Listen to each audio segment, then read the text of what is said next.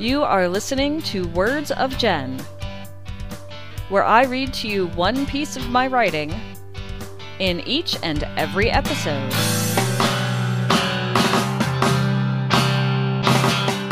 This is Jen, and you are listening to Words of Jen. This is episode number 46.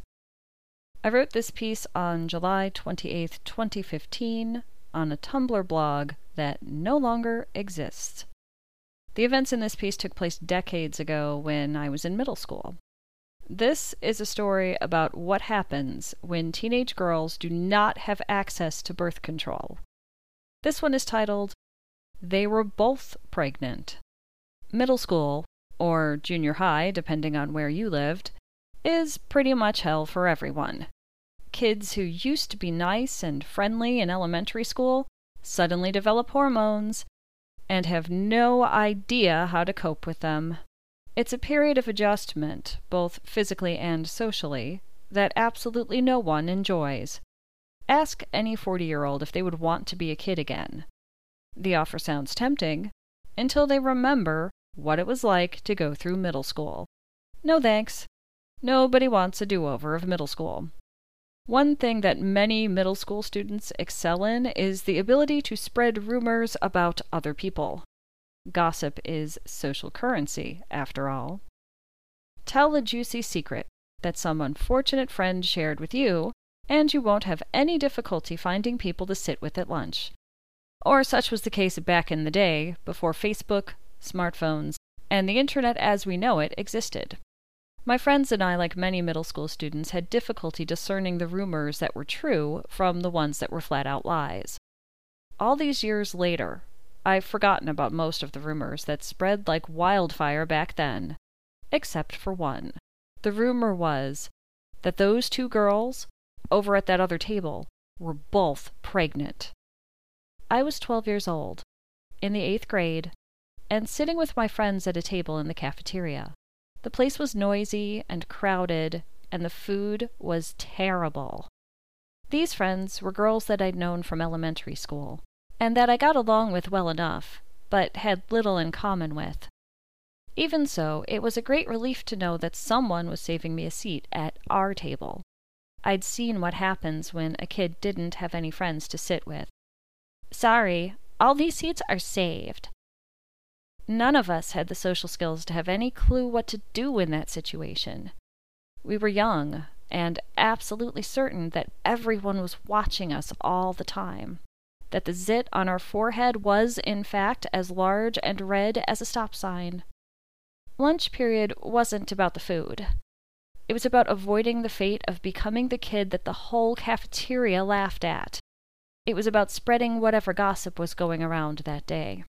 One day I brought my tray of inedible pizza and a carton of milk that I wouldn't drink any of to the table with my friends. After we were all seated, one of the girls shared a secret rumor with us. Those two girls over there, I don't know their names, the sisters, well, they're both pregnant. This revelation was met with skeptical silence. None of us could believe it. They were too young to be pregnant, right? And what were the odds that both of them were pregnant at the same time? This rumor had to be fake. I remember looking across the room at the two sisters who were sitting at another table. They sat there, by themselves, every lunch period. Three or four other kids sat at the same table as they did, with several empty seats between them, but nobody talked to each other, except for the two sisters. It was the loser table. No one, not even the kid who couldn't find a seat that wasn't saved, would dare sit there, for fear of the social consequences of doing so. The two sisters were identical twins and weren't from here. They spoke some English, but rarely talked to anyone but each other. They didn't understand Spanish, and the Filipino kids couldn't understand what those girls said when they spoke their native language.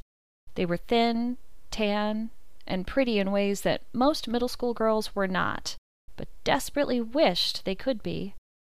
The rumor had a lot of detail to it, which made it more believable. But the biggest reason why the rumor eventually seemed credible was simple. No one had any reason to start a pregnancy rumor about two girls that no one cared about. Doing so wouldn't help someone climb the social ladder and get invited to sit with the cool kids. Those two girls hadn't made any enemies, so there was no reason to try and ruin their middle school lives with this sort of rumor. It just didn't have the impact it would if the rumor were about the most popular girl in school, whoever that happened to be this week. It turned out that one of the girls had a boyfriend who was older than we were. He didn't go to our school, and he wasn't a middle schooler. Is he a high schooler? One of my friends asked. Dating a high school boy while you were still in middle school was considered to be impressive. We were young, and the idea of dating an older boy who might even be able to drive sounded glamorous. No, the rumor teller said. He's not a high schooler, he's 25. This astounded even the most cynical of our small group. We talked over each other, asking questions in rapid fire. How did they even know a 25 year old? Why would a 25 year old want to date someone so young? Did their parents know they were dating a 25 year old man? There weren't any clear answers to those questions. The story was that the slightly older twin had been dating a 25 year old guy for a long time. They had sex, and she got pregnant. They broke up after he learned she was pregnant. The 25 year old started dating her twin sister, and now she was pregnant too. I remember staring at those two girls, the ones who no one knew much about. This was years before I'd heard the phrase statutory rape, but even then, I knew that what happened wasn't okay. I tuned out my friends' chatter and the noise of the cafeteria and focused on the twin sisters. All of my friends, so far as I knew, were virgins.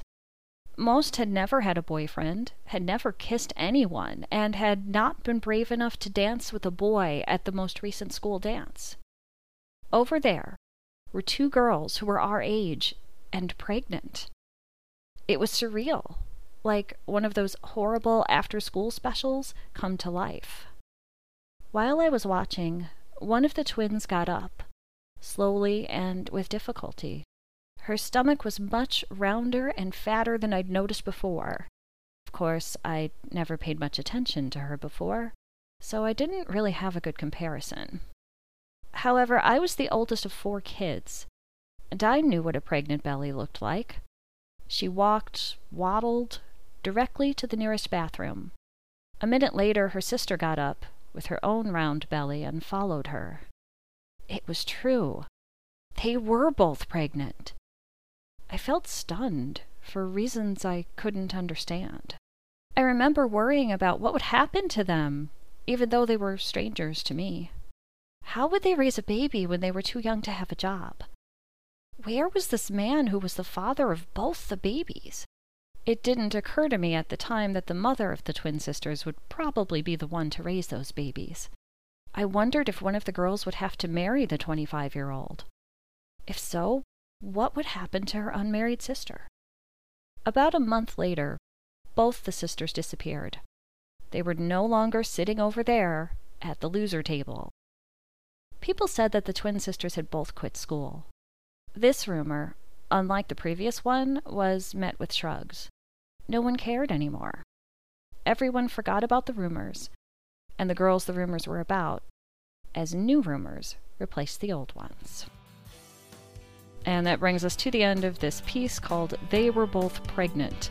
If you enjoyed listening to me read a piece of my writing to you, you can find more at bookofjen.net.